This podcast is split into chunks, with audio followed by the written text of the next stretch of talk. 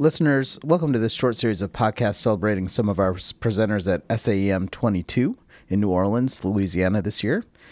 In this podcast, we have Dr. Ryan La Follette of the Virtual Presence Committee interviewing some of the planning committee members for our SAEM 22 Consensus Conference Diversity, Equity, and Inclusion Developing a Research Agenda for Addressing Racism in Emergency Medicine. If you're listening in advance of the conference, we hope to see you there.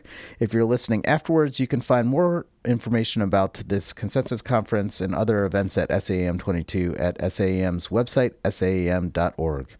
And without further ado, I give you Dr. Ryan La Follette, as well as Dr. Neha Raukar and Dr. Jeffrey Druck. Good morning. My name is Ryan La Follette, former chair of the Virtual Presence Committee, and looking forward to hosting this section. Uh, every year at the annual meeting, one topic takes center stage, and the BRE conference this year at SAEM 22. uh, the consensus conference is regarding diversity, equity, and inclusion. So, developing a research agenda for addressing racism in emergency medicine. We're fortunate to have joining us here uh, Dr. Neha Raukar, an EM and sports physician at the Mayo Clinic, as well as uh, Dr. Jeffrey Druck, a professor at uh, the University of Colorado, and both integrally involved in uh, co chairing this year's consensus conference. Um, so both of you welcome. Uh, thank you for joining us on the podcast as well as uh, leading this year's consensus conference. You want to tell us a little bit about the origins of how this was selected and kind of how both of you got involved? So last year we had a consensus conference on the social determinants of health and during the last couple of years in america we've seen um, a sort of an, a cry for help, a cry for us to talk about racism in America.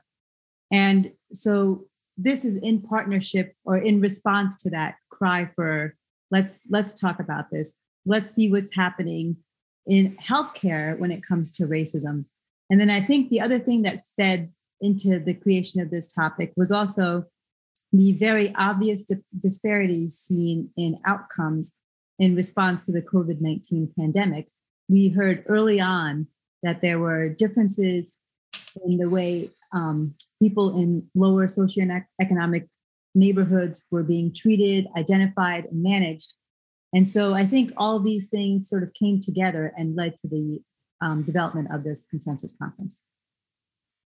Yeah, I would 100% agree. I think that also, you know, the social, um, uh, the civil unrest has really um, brought racism to the forefront of our knowledge base. And I think that it's one of those things that as we look at, we realize that it needs to be something that we address as a group, that it's not something that individual uh, people can change overall.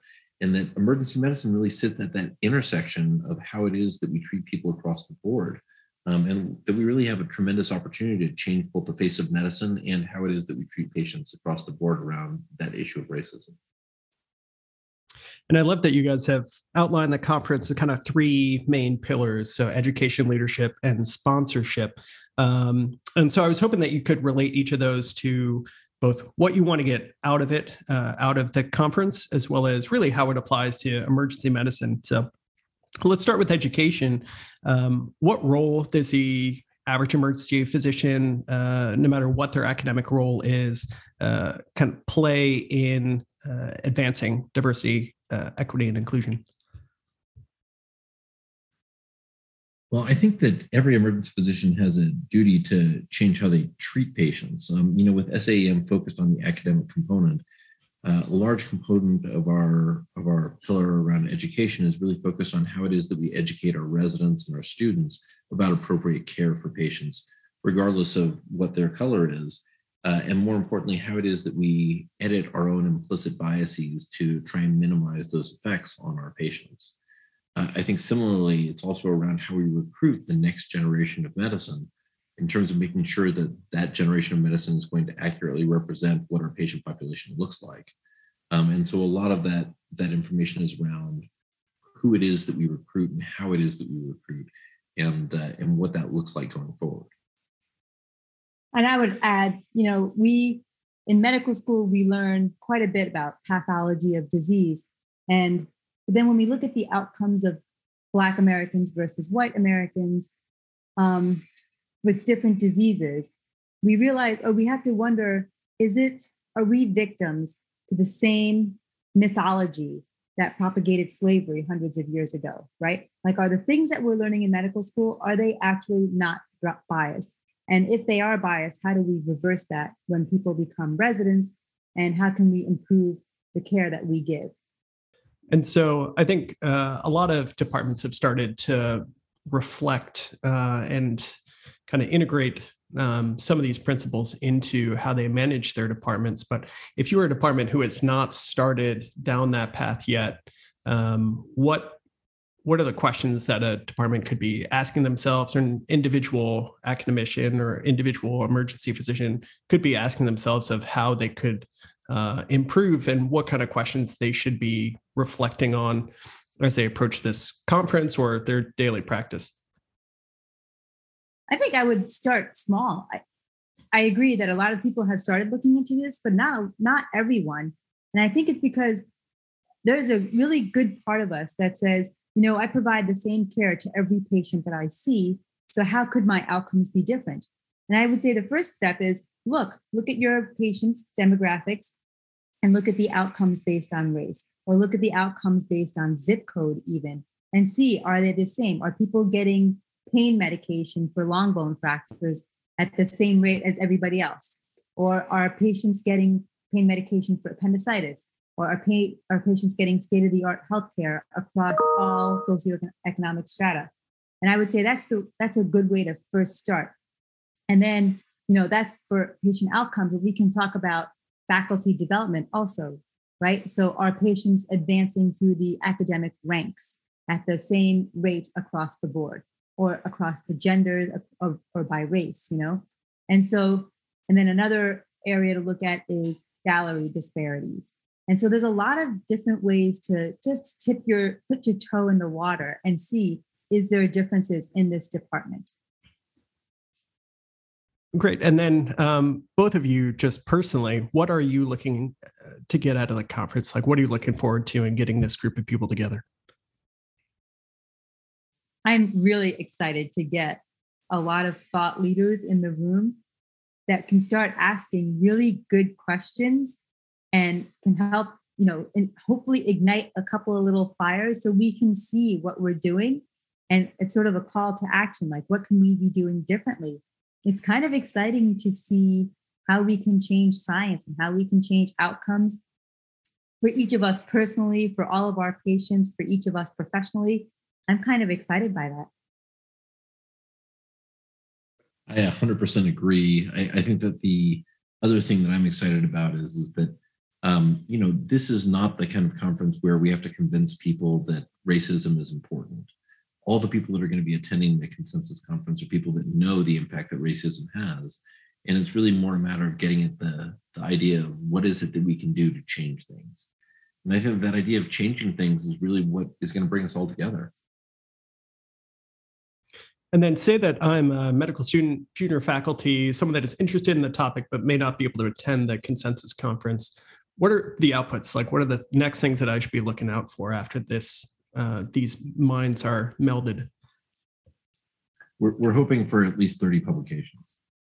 I'm kidding. I'm kidding. That would be great, though, wouldn't it? Wouldn't that be great?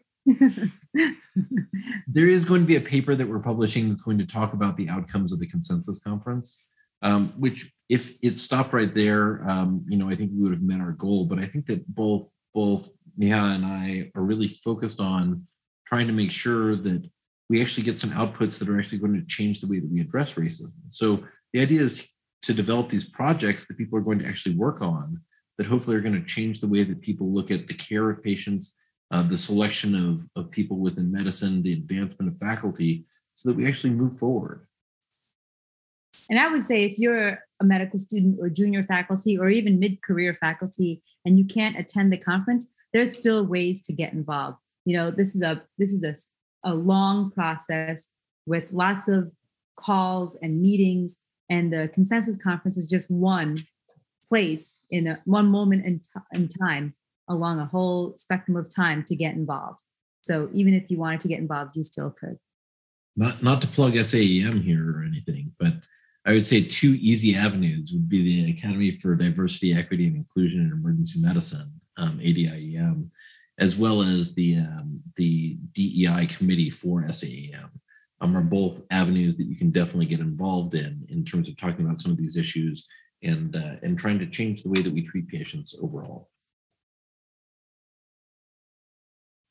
Was that enough of an SAEM plug?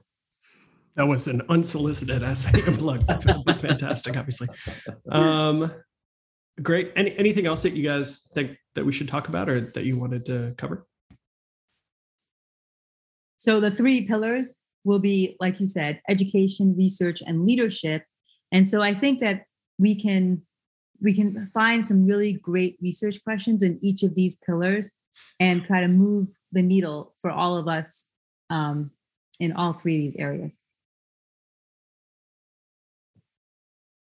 I would say that the other component of the consensus conference that sometimes gets lost is that um, every consensus conference has a huge amount of pre-work in terms of the amount of research that people do, in terms of looking at papers and seeing where we already are. And I will tell you that that work has taken place, and there's a huge number of people that deserve thanks for that.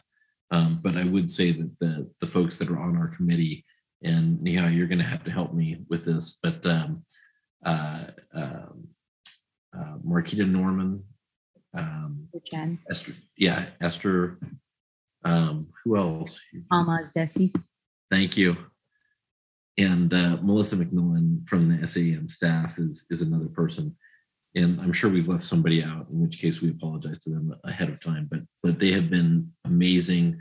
Uh, we have committee chairs uh, for each one of those different pillars, and they have been phenomenal in terms of emailing out different questions and emailing out the the most recent research that's available in terms of talking about some of these issues in terms of uh, deciding what they're going to talk about during the consensus conference. And that that amount of pre-work often gets short shrift and i think that we need to recognize that and really thank the people that have been involved so far. And then i think i'll end by saying you know george floyd's death led to what's being called the biggest outcry against racial injustice in the us in generations and I'm really proud of all of us for putting in this work and coming up with this idea and trying to address the disparities that occur every day when we walk into a shift or every day when we're trying to move our academic career forward. And I'm hoping that this leads to a positive change. Well, very much looking forward to it. And thank you both for your time this morning. And uh, we'll see you in New Orleans. See you there. Great.